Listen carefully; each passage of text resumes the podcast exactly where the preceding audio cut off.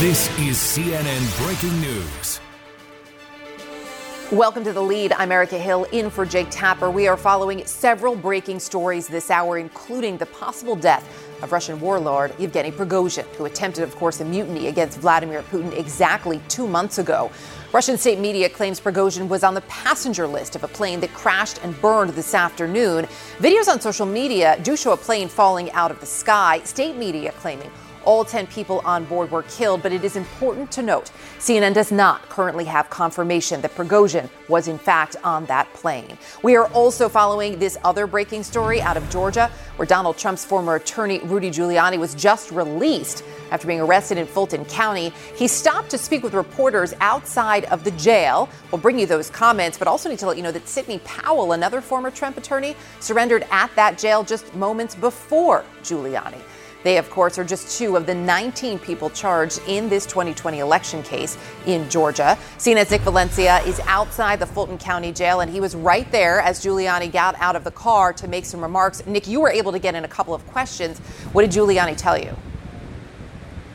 Yeah, Giuliani seemed to be speaking to us directly here at CNN. He was playing the victim, saying that he had been charged for essentially doing his job to help the former president as an attorney. He said that he was being unjustly charged and challenged anybody to find a prosecutor with his record in the last hundred years. We asked him several questions. The first being, who paid for his private jet down here? Because we were told that he had been trying to get people to help him pay for his legal bills. Listen to him and what he told reporters as he exited the jail after being arrested and surrendered.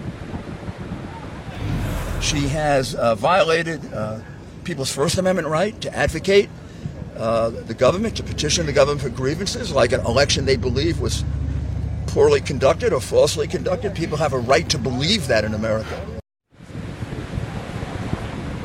We asked him also why people should believe him now, since in a civil suit he all but admitted making false comments against election workers here in Georgia. He pushed back to that claim, calling us liars, saying that the media is doing what it does and lying. He then got in his car and took off.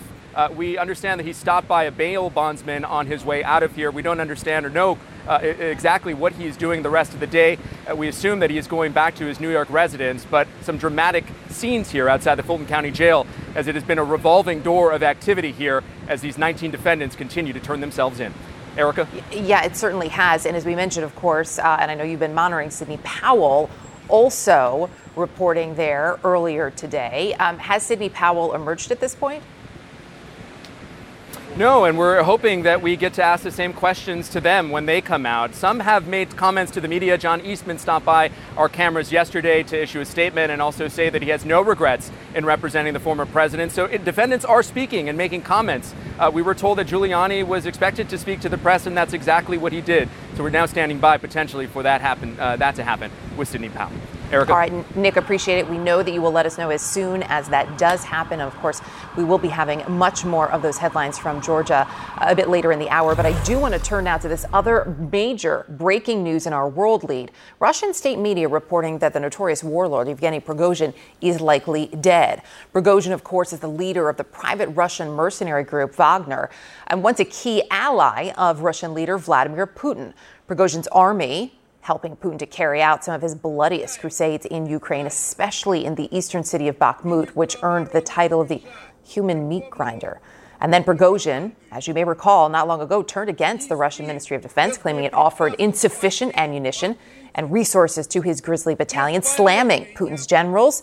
And that led to a failed armed mutiny to Moscow in June, exactly two months ago. CNN's Matthew Chance starts us off from London on this. So, Matthew, besides what Russian state media is reporting. What other verifiable information is there at this hour in terms of that plane crash and who may have been on board? Well, ver- verifiable information is extremely hard to come by. I mean, state media is the main source of it at the moment because they're being fed information by the various institutions inside Russia uh, that are sort of looking at this crash scene, investigating it, pulling the bodies out. But the Emergency Situations Ministry as well, and the sort of the official investigators at that scene are also issuing statements as well, and, and they've confirmed the aviation authorities, for instance, have confirmed it, uh, that there were ten people on board.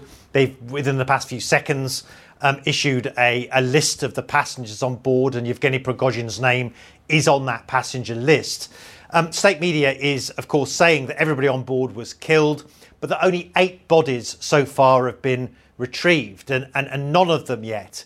Um, according to these official sources, have been identified positively as Yevgeny Prigozhin, and so that's that's one of the reasons why we're still holding back uh, from saying definitely, certainly that, that Prigozhin was killed in this crash. I mean, there's one other reason as well: is we don't ever really know exactly where Prigozhin is. He popped up um, on what was meant to be a, a, video from somewhere in Africa a couple of days ago, and so he would have had to have got back to, to Moscow to take this flight, which was en route to uh, to St. Petersburg, which is of course possible.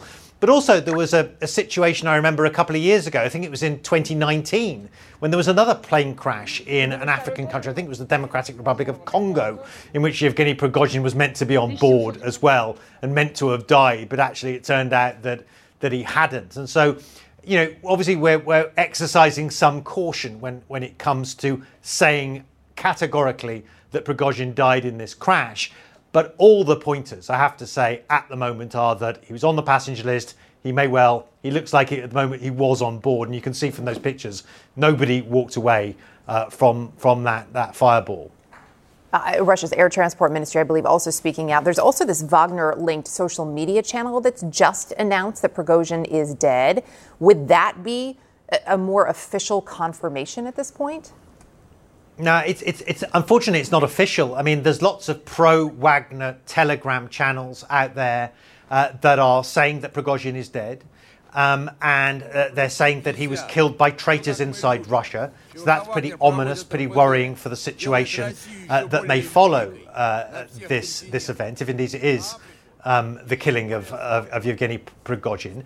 But what we've not heard yet is anything from Wagner itself or from Concord, which is the, the sort of umbrella group that, that runs Wagner that Prigozhin, Prigozhin run, ran. And, and he himself, you know, said, look, you should only trust what Concord says. You shouldn't trust all these pro-Wagner Telegram uh, channels. He's been saying that for some months now. And so we're sort of taking his advice, I suppose, and waiting for mm-hmm. Concord to actually um, issue a statement. So I'm just getting word to the Russian authorities are now confirming uh, that he you know, that he was on board um, and that he is in fact dead. As we wait, though, for further confirmation, one of the things that I found really remarkable is just how many of these details came out so quickly. How much video uh, was out there so quickly after this from different angles, uh, and then this quick announcement that there would be a Russian-led investigation. I mean, Matthew, you know perhaps better than anyone uh, right now at this network what that should tell us right? That this sort of media blitz so quickly happened. Yeah, I mean, I mean, I mean, I don't want to go so far as to say that you know Russian media knew this was coming because I, I don't think that's the case. But clearly, they have been um, kept across these developments very carefully. You have to remember that Russian media isn't isn't just some some independent journalists going about news gathering. I mean, this is the main conduit by which mm-hmm. the Russian state, the Kremlin, communicates information to uh, the Russian public. And so, in some ways, there are sort of, you know, they, they, they're, they're spokespeople, um, uh, a platform, official platform uh, for, for the Kremlin. Um, it's interesting that when this crash took place, which was approximately six o'clock, I think 6.13 is when it, it disappeared mm-hmm. from radar, uh, this, uh, this plane. Um, uh, local times. That was about 11 o'clock, 11.13, 11.16 in the United States in Eastern Time. Um, Putin was in the city of Kursk, uh, elsewhere in Russia, uh, talking about loyalty to the motherland. He was commemorating the 80th anniversary since the Second World War Battle of Kursk, which was a very famous big tank battle, talking about how loyalty in that battle and loyalty during what he calls the special military operation, the war in Ukraine, was equally important. And, you know, it, it, it all sort of you know, kind of points to this idea that Vladimir Putin is off there you know, celebrating loyalty, where uh, meanwhile the man who led the coup or the attempted coup against uh, Vladimir Putin's Kremlin, two months to the day um, uh, before this before this crash, uh, seems to have been on board and to have met his end. Yeah, two, two interesting uh, anniversaries on that same day. And as we know, Putin does uh, enjoy a chance to, to mark an anniversary. Matthew, appreciate it. Stay with us. I also want to bring in CNN Chief International Correspondent Clarissa Ward. So, Clarissa, you have covered for years the notorious Wagner Group. You uncovered, of course, Wagner training ground in the Central African Republic. Give us a sense of what this would mean to these vast operations of Wagner across the world if, in fact, Yevgeny Prigozhin is dead.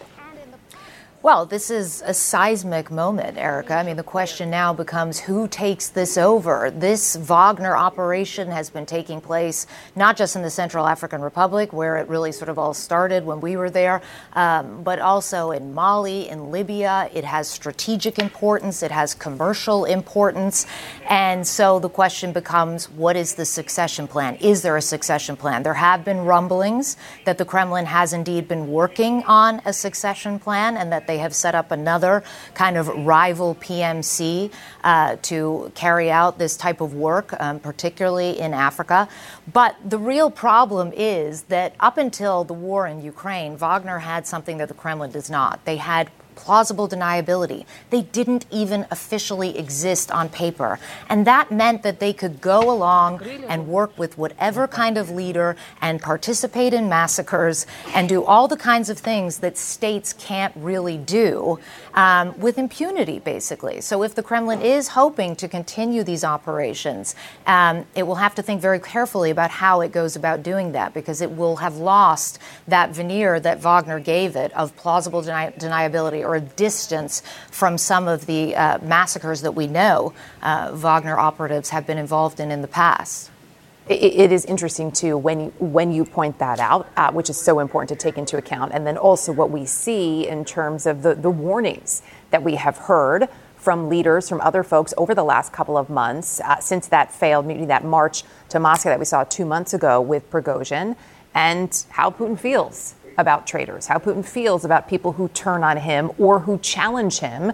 Alexei Navalny, of course, a great example, what happened to him when he returned to Russia, which I think makes it all the more fascinating once we saw Prigozhin turn up in Russia not that long ago. And to be there, it's remarkable that he would be back there after what we saw, Clarissa. It's uh, honestly, this is something I've asked myself so many times. How is he wandering around casually, coolly, popping up in St. Petersburg, traveling to Africa, back and forth to Belarus, seemingly without a care in the world? Either this man has extraordinary amounts of chutzpah, which partially I'm being a little facetious, but partially I do think that's part of it and part mm-hmm. of the image that he cultivated, or did he possibly have some sense from someone in the security services uh, that he had been pardoned or forgiven? We know that he did sit down with President Putin in the days after the mutiny. We don't know exactly what was discussed at that meeting, but did he leave it under the illusion that potentially he could live out his life and die of old age? It's hard to believe that he could seriously think that because Prigozhin understands fundamentally that Putin does not accept traitors, that he does not accept betrayal. And by the way, Prigozhin was the same way in terms of espousing that very, very hardline ideology. So this is a question, honestly, Erica, that I think will mm-hmm. keep people talking on Twitter and online for, for many, many years, trying to unravel and really fundamentally get to grips and understand why exactly Prigozhin believed uh, that he might get away with this. And frankly, that was a question that was asked just after the mutiny as well. How yes. on earth did he think he was going to be able to pull this off? Uh, which is exactly what I was thinking as, as you were saying that it's we can't ignore too what else is happening in Russia in this moment, right? I've heard so many people in the last couple of hours talk about the importance of this being the anniversary, this two months today since that failed mutiny, um, how much how much Putin likes an anniversary, and also the state of the war at this point, whether there needed to be something to maybe shore up Putin's image. How much of all of that do you think could have potentially been a factor if, and a big if, obviously, there was uh, this was a planned attack because Prigozhin was on that plane and because someone wanted him gone.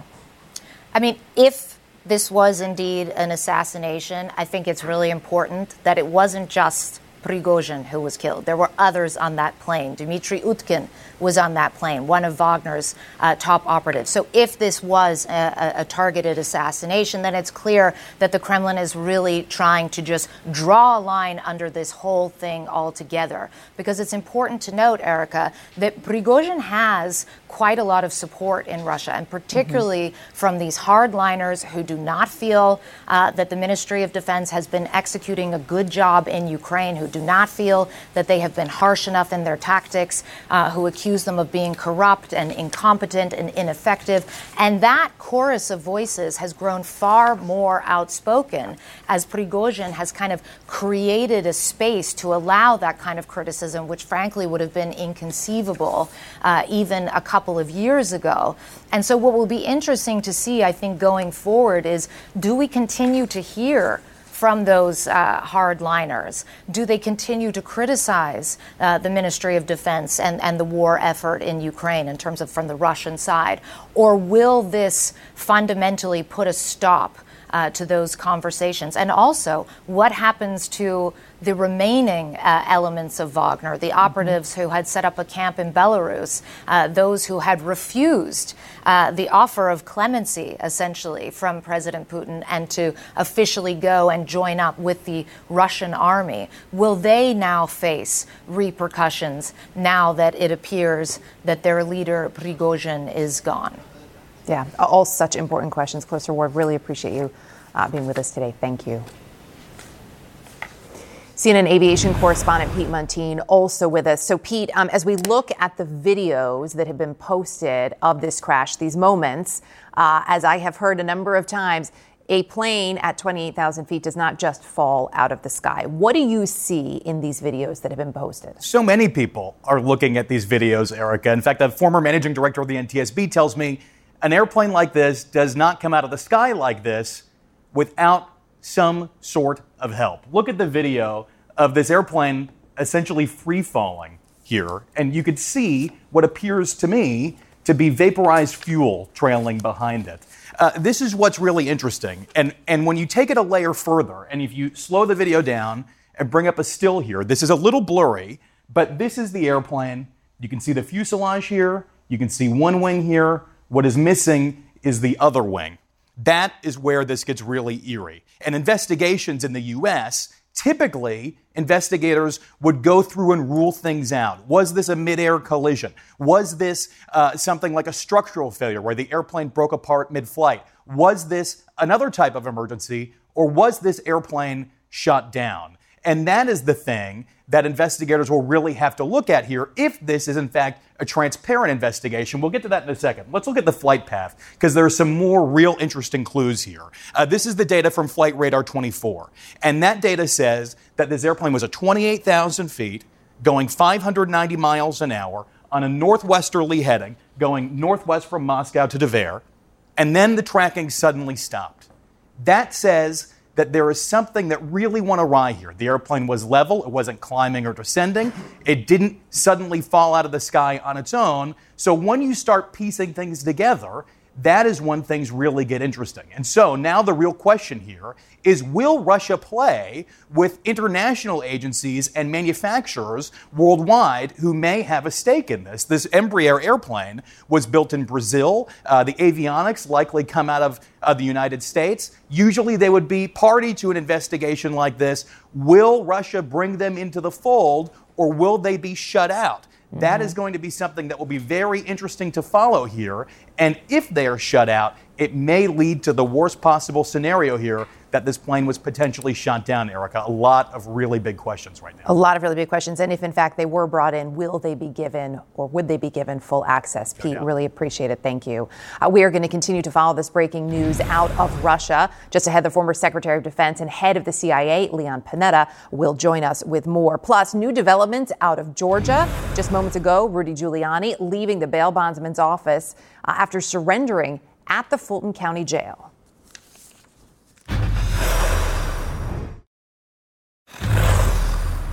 Back now with our world lead, Russian authorities say Wagner chief Yevgeny Prigozhin was in fact on board the plane that crashed in Russia earlier today. A Wagner linked social media account going even further and confirming that Prigozhin had in fact been killed. Just last hour, President Biden was asked to weigh in on the crash. Here's what he had to say. I don't know for a fact what happened, but I'm not surprised. Do you think, do you, do you believe? There's not much that happens when Russia is not behind, but I don't know enough to know the answer. CNN's Alex Marquardt joining us now. So, Alex, uh, President Biden, other U.S. officials have repeatedly warned Prigozhin could be targeted, could be killed by the Kremlin after that failed mutiny just two months ago in Russia. Yeah, Erica, they've been uh, talking about this, uh, essentially saying that it was just a question of when. This is not. Uh, this was expected. This was not. This would be expected. This is not a question of if, but when. We've heard uh, President Biden and, and, and others speaking uh, in very blunt, almost joking terms. Uh, President Biden saying that that Prigozhin should not fire his food taster. The Secretary of State Antony Blinken talking about Russia's open windows policy, a reference to Kremlin critics who have mysteriously fallen from from open windows and died.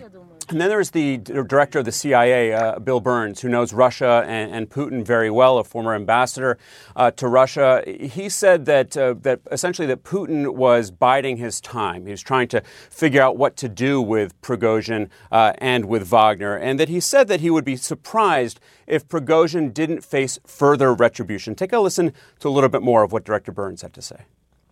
I think Putin is someone who generally thinks that revenge is a dish best served cold. So he's going to try to settle the situation to the extent he can.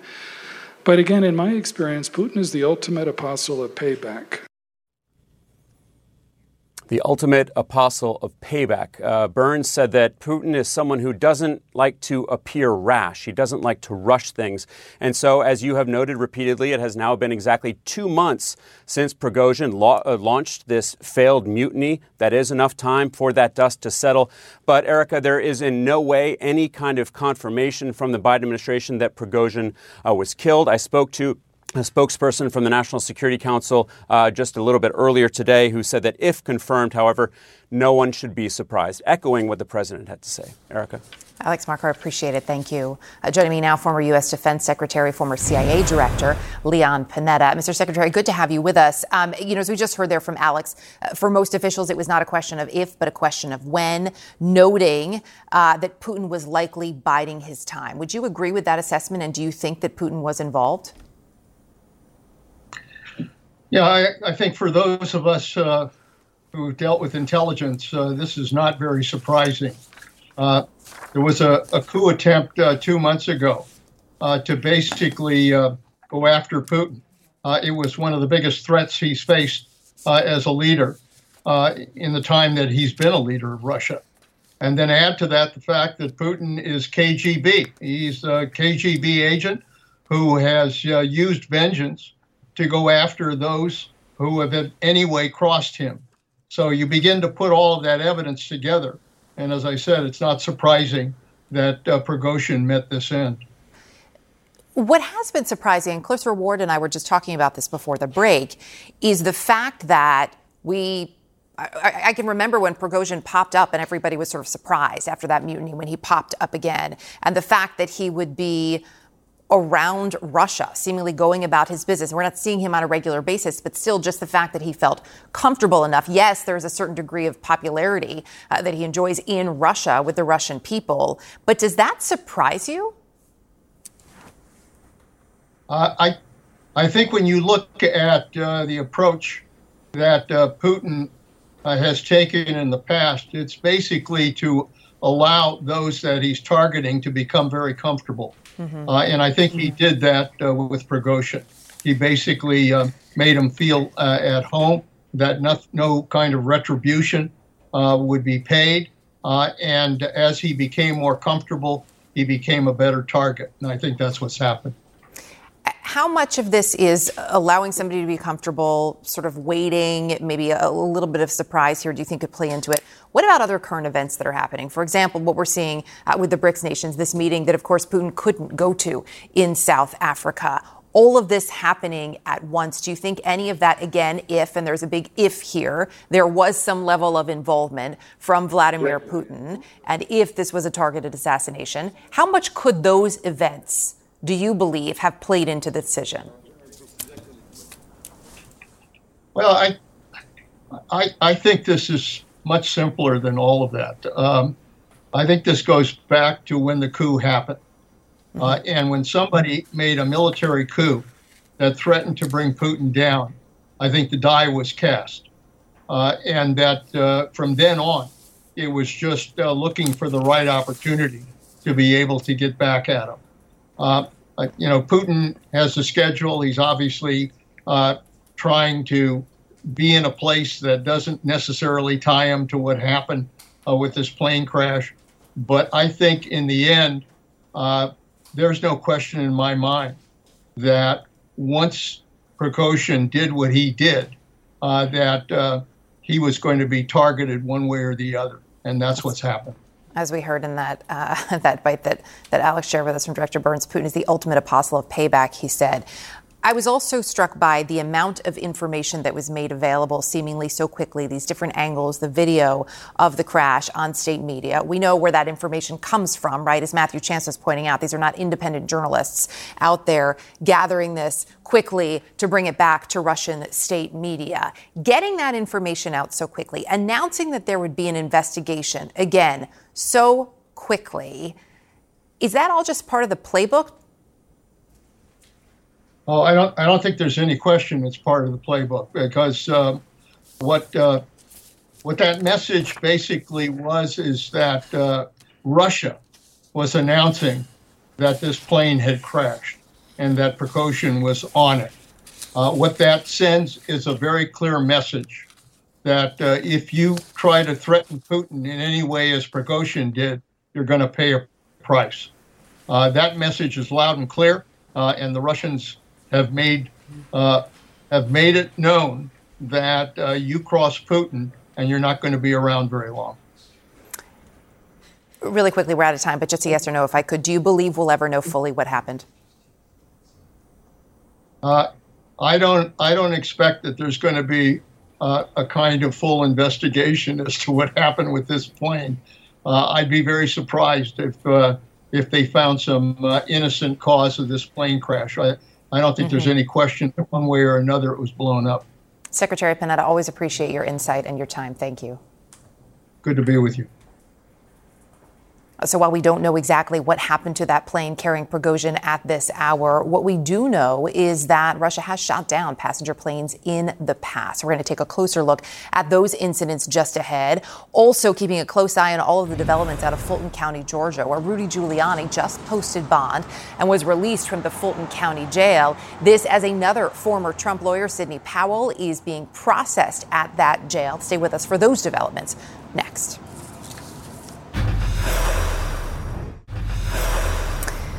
Uh, our law and justice lead here, following our other major breaking news story in Georgia just moments ago. As you see here, Rudy Giuliani leaving a bail bonds office after, of course, being arrested, processed, and released later this afternoon. The Fulton County Sheriff telling CNN Giuliani was treated and processed like everybody else who was booked at that jail. That means fingerprinted, mugshots taken. Sidney Powell also surrendered at the jail today. So that now brings the total to eight, the number of defendants who have so far turned themselves in. Sources telling CNN Trump is expected to leave his New Jersey home tomorrow afternoon to make his way down to Georgia for his arrest there in Fulton County. CNN's Paula Reed is live outside the Fulton County courthouse. So, Paula, Giuliani spoke to reporters after his arrest, uh, pretty defiant. He is defiant. He was in the sheriff's office for just under an hour, Erica, and as part of the processing, uh, the surrender, he had a mugshot taken, and that should be public within the next 24 hours or so. Pretty remarkable considering at one time he was one of the top prosecutors in the United States. Now he is a criminal defendant with a mugshot. Now, before he went to surrender at the sheriff's office, his legal team was here at the Fulton County Courthouse meeting with the district attorney and negotiating the terms of his release. He has a $150,000 bond. He has to post a percentage of that in cash, and he's also subject to certain restrictions in order to not be detained. Among those restrictions, he cannot talk about this case with any of his co defendants. Former President Trump is, of course, one of his co defendants in this case.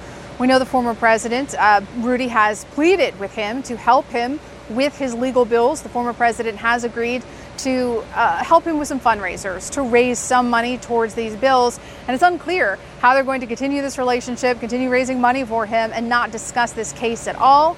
Now, the mayor is headed back to New York. A source tells me he wanted to get in and out, do his bond and his surrender all today before the former president comes to Atlanta tomorrow. But Erica, I want to point out that Rudy is not headed to Hartsfield Jackson, you know, to get on a Delta flight back to Manhattan. He is riding on a private jet. And it is unclear right now how he can afford that, considering just last week his lawyers were in court telling a judge that he does not have enough money to pay his legal bills and did not expect to be able to pay those bills anytime soon. He was asked about that at his, his gaggle there, and he declined to answer. Yeah, our colleague Nick Valencia asking that directly. Uh, he ignored that question. Paula, you mentioned the fact that the former president is expected to make his way down there to Atlanta to surrender tomorrow. What do we have in terms of details on that timing? Well, Erica, the district attorney's office is adamant that all the defendants here are going to be treated the same. But there's one big difference. Of course, Trump is a former president. He has Secret Service details. So, just logistically, this is a little more complicated.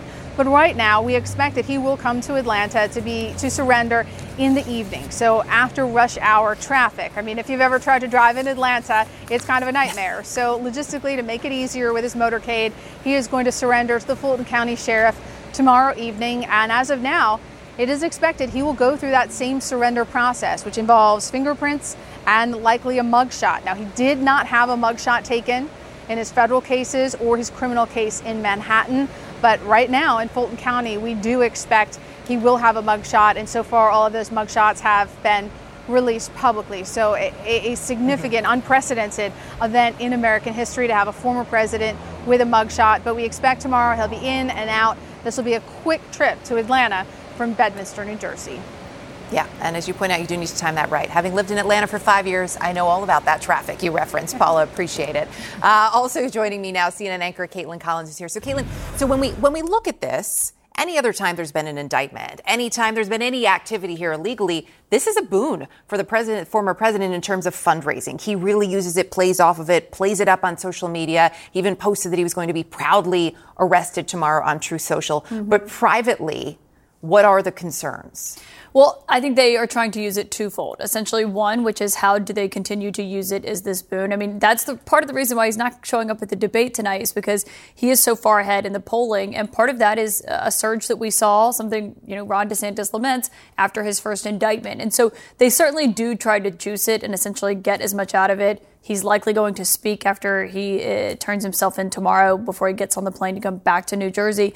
And so I think when you see that, they're certainly trying to use it. But the other part of this is he's facing four indictments. The legal fees are really piling up. They understand that this is going to be a potentially extremely protracted case. They don't know what the future of this is going to look like. His attorneys in Georgia, of course, are, are, the ones that are going to be there with him tomorrow. So certainly it does weigh on him in that sense. And I think it changes the political calculus, which is, you know, what he has what he has said privately and acknowledged privately is that this campaign has a lot to do, or uh, mainly uh, almost everything to do with the fact that he is running because of these legal troubles as legal insulation. And so that's a big part of it too. Like, yes, he enjoys it. Yes, he, to the sense of that it, he raises money from it. It boosts his poll numbers, but also he feels that he has to essentially because this is his main sort sense of protection when it comes to these trials. It's also fascinating when you look at this, and I'm thinking not only of the developments out of the Mar-a-Lago case yesterday, but when we look at the inner circle and how many people who have been so close to the former president are now facing charges themselves. We're seeing them surrender in Georgia, looking at Rudy Giuliani. I mean, that's got to weigh a little bit. Well, I mean, and look at all their mugshots. I mean, the ones yes. coming out today. That's what I think is the most stunning as someone who has covered this and was covering this from before the election and then in the aftermath of the election up to January 6th is seeing the mugshots of these people who worked for the Trump campaign, mm-hmm. who were inside the Oval Office, and now they're negotiating their own bond agreements and showing up to surrender themselves. People like Kenneth Chesebro. Uh, in this sense, I mean, that is what's remarkable the other part of this is there are a lot of people who aren't personally wealthy, that aren't named Trump, that don't have a legal defense fund. Right now, we don't know of anyone whose legal fees he's paying when it comes to the Georgia mm-hmm. case. And so these are really long cases, the racketeering ones. And so the question, of course, how do they get outside assistance? Do they seek uh, cooperation because they can't afford to pay for something like mm-hmm. this. Is there, I mean, Paula raises a really good question about Rudy's private plane. Yes. The fact that Rudy Giuliani's private plane, the fact that that is such a real issue for him and, and posting bond um, just shows you what the havoc this has wreaked on the people around him. I want to let you know, too, I was just told in my ear that Jenna Ellis just surrendered. I mean, speaking, speaking of legal of financial fees, troubles, right, and I financial mean, questions. She's the one complaining probably the most about it. I mean, and she was one of the most prolific mm-hmm. pushers of lies about the 2020 election. She's the one who called Sidney Powell and Rudy Giuliani this elite strike force. I mean, she is someone who's out there, and now she is complaining that MAGA Inc., you know, this mm-hmm. entire movement is not covering her legal bills. And it's a real issue. And I think she'd only raised a few thousand dollars the last time I checked for her legal bills. And so for people like that, it does raise a real question about what the future holds. But also, I mean, these are the allegations about their own actions that they chose to take. Right. I mean, there's there, there's that, right, which we've heard from a number of our own legal analysts. Yes, they can be there can be these concerns, but the reality is, if you make certain choices in life, there are likely going to be consequences. Yeah. Sometimes they come with criminal charges. Palin. Appreciate it. Uh, well, the charges against Giuliani are just part, of course, of his problems. Just ahead, as we were just touching on, he is struggling to find a legal team to help his defense.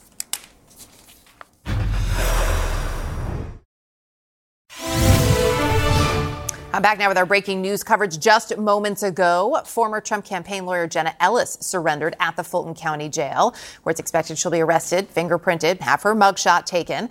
Rudy Giuliani and Sidney Powell also turned themselves in earlier today.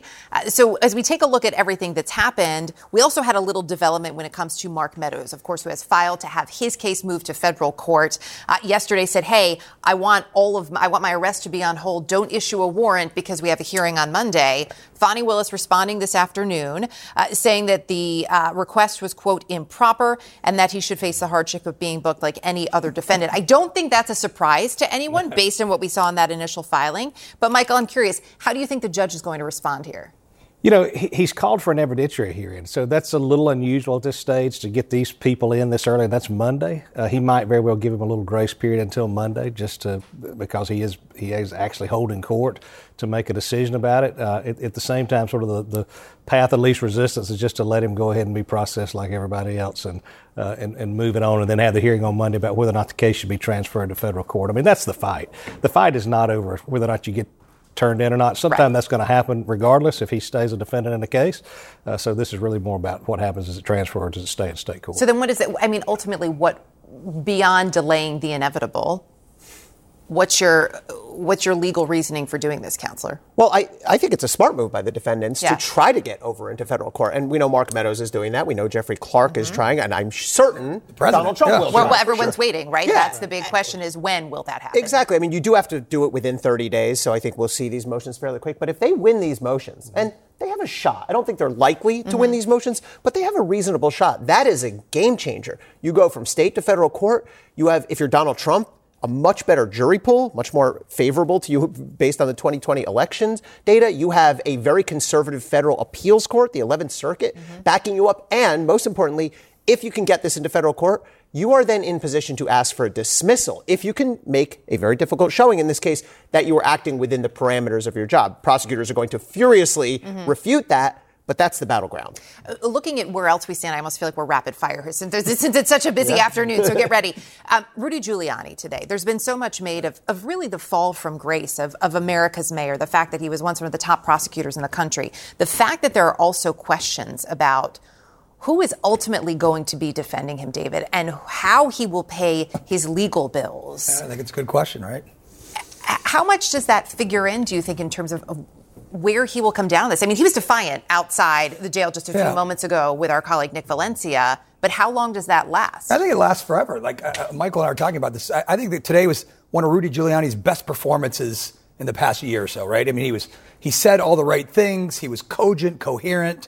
Um, you know, his hair color was a normal color, right? Uh, that appears in nature. The important things. Um, yeah, but no, he he was, and, and he posed some some serious questions. If lawyers can't push you know, kind of novel legal theories, right, in defense of their clients, you know, what, what can they do? And it's a question I think that's going to need to be answered. These cases all kind of, you know, impact the intersection of law, public policy, right, and, and campaigning and politics, right? And, and, where those intersect is going to be very important here. So, and that we know is the defense that we're going to be hearing from John Eastman, and we're hearing it from his attorneys. I just want to play a little bit of what one of them had to say last night. His role was 100% that of a lawyer, trying to come up with creative ideas that push the margin of the law uh, in order to reverse the electoral college count. So he's unique. He is on trial for being a lawyer who is coming up with creative ideas. I guess the question is when do when do creative ideas and legal advice turn criminal? Yeah, there's a fair point in, in what Mr. Silverglate's saying there, what John Eastman's saying, mm-hmm. what Rudy Giuliani said. We have to be really careful. We cannot criminalize atrocious lawyering. People lose arguments in court all the time. I've lost. You probably lost once or twice, Michael. Once or twice. People, I, was a, bond lawyer. You've never lost. Undefeated. Um, people lose nine. People lose nine nothing in the Supreme Court. Judges throw out motions. Judges say this is frivolous. But that doesn't make it criminal. But what prosecutors are alleging is this was more than just bad lawyering. This was part of a broader conspiracy of fraud and attempt to steal the election. But don't listen to anyone who says this is an easy case. Mm-hmm. This is going to be a really difficult case. which they need to prove beyond a reasonable That's doubt right, yeah. to 11 people. Right. Right. Well, and, you know, 12. Yeah, you can have, yeah, exactly. I just want you know, too, exactly. I, I, think we just got in, and this is quick, by the way, Rudy Giuliani's booking photo. Oh. I believe we have. There we go. I mean, it took a while. You know, I, we were just... told yesterday afternoon we'd be getting them, and it took hours later. So the fact that this was released so quickly, Michael, why would you release that photo so quickly? Do you think? You, you, know, the policy is to let it go public to the media. I think that this is one of those times when it flies in the face of the state's argument that they're treating everybody the same because they're not. Uh, they're, they're they're rolling things out as, as, soon as the printer prints and the film is dry. They're giving giving the photos out. So is that because there are so many co-defendants here and they are tired of the media saying, "When am I getting the picture?" Or is it? I, I, think it's probably some of both. I mean, mm-hmm. I, you know, honestly, I think that it's just sort of a joke to say that this case is being handled like every other case. It's not. I mean, you can look at the courthouse and you can see the barriers around the streets and the jail, and you can see the camera crowds. And you can find out that Trump's going to be able to come in into a completely emptied jail facility. Uh, to protect his own safety. The Secret Service is arranging that now, and um, so it's not being handled different. So I think the, the, the, same is true when we're seeing sort of this process. And that, the, the, photos, I mean, they're, they're embarrassing for the people that do it. I mean, that's about the end of the day. But, but the truth is, probably the big photo to come, if in fact they go through with their discussions, that, that being Trump is just giving him a cash register. Yeah, yeah I mean, if that's Donald Trump's picture tomorrow we're looking at, it's going to give him a couple balance points in the in, you know in the next poll and millions of dollars. And look, and, and the campaign was already fundraising off of fake booking photos. Let's remember, not that long ago. So to your point, even though the sheriff has said everybody's going to be treated the same, and, and the how reason, much do you weigh the politics? And the reason they do the booking question. photos is because the person flees. In case the person, person flees, they don't know who he is. Right. Rudy Giuliani is one of the most famous well, people I was just in, the, in say, the world. We talk about Donald Trump, yeah, but did you need Rudy Giuliani as Seems a question? a little bit punitive. There's a lot. There's a lot to get to. Um, and we're just about out of time, but really quickly, we look at the fact that Jenna Ellis surrendered just a short time ago. We were just told she most recently was talking again about her legal fees. Kaitlan and I were just talking about that. How much of a headline is that going to continue to be the cost for all of these defendants? I, I think that's a huge thing, and I think you, have got some what I would call normal folks who are wrapped up in this case, and they're going to probably bankrupt out of it. And, and, you know, there'll be some lawyers that want to do it for the sake of getting some notoriety. There's some good lawyers in it. Some friends of mine are in it. They filed some good motions, like this new motion for speedy trial that mm-hmm. we saw today filed by Chief. Great motion. So uh, we'll see where they go. All right. Appreciate it. Nice to see you all. Thanks, Thanks for being here. Uh, just ahead, that plane crash today in Russia. Russian authorities confirming that Wagner chief Yevgeny Prigozhin has in fact been killed. Again, that is coming from Russian authorities. Now the question is how? Who may have been behind it? What will the investigation look like with Russia leading it? Quality sleep is essential, and that's why the Sleep Number Smart Bed is designed for your ever evolving sleep needs. So you can choose what's right for you whenever you like. Need a bed that's firmer or softer on either side? Helps you sleep at a comfortable temperature, quiets their snores. Sleep Number does that. Sleep better together. JD Power ranks Sleep Number number 1 in customer satisfaction with mattresses purchased in-store. And now, save 50% on Sleep Number limited edition smart beds for a limited time. For JD Power 2023 award information, visit jdpower.com/awards. Only at Sleep Number stores or sleepnumber.com. Now streaming exclusively on Max. A new CNN flash doc about the album that has Nashville talking. Call Me Country. Beyonce and Nashville's Renaissance. Watch it at max.com slash call me country. Max subscription required.